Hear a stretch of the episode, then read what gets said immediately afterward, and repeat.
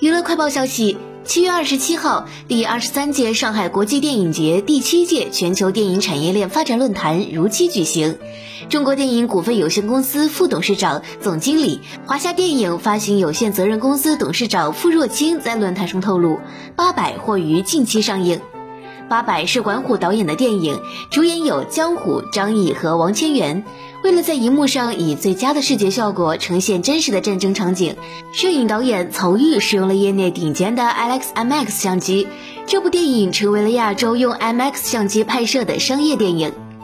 华谊兄弟联合创始人、副董事长兼 CEO 王中磊也在论坛上表示，希望电影市场尽快恢复。从八月开始的各个重要档期，华谊兄弟都将拿出有质量、有吸引力的内容，用实际行动吸引观众回到电影院。资料显示，华谊兄弟为八佰的第一出品方。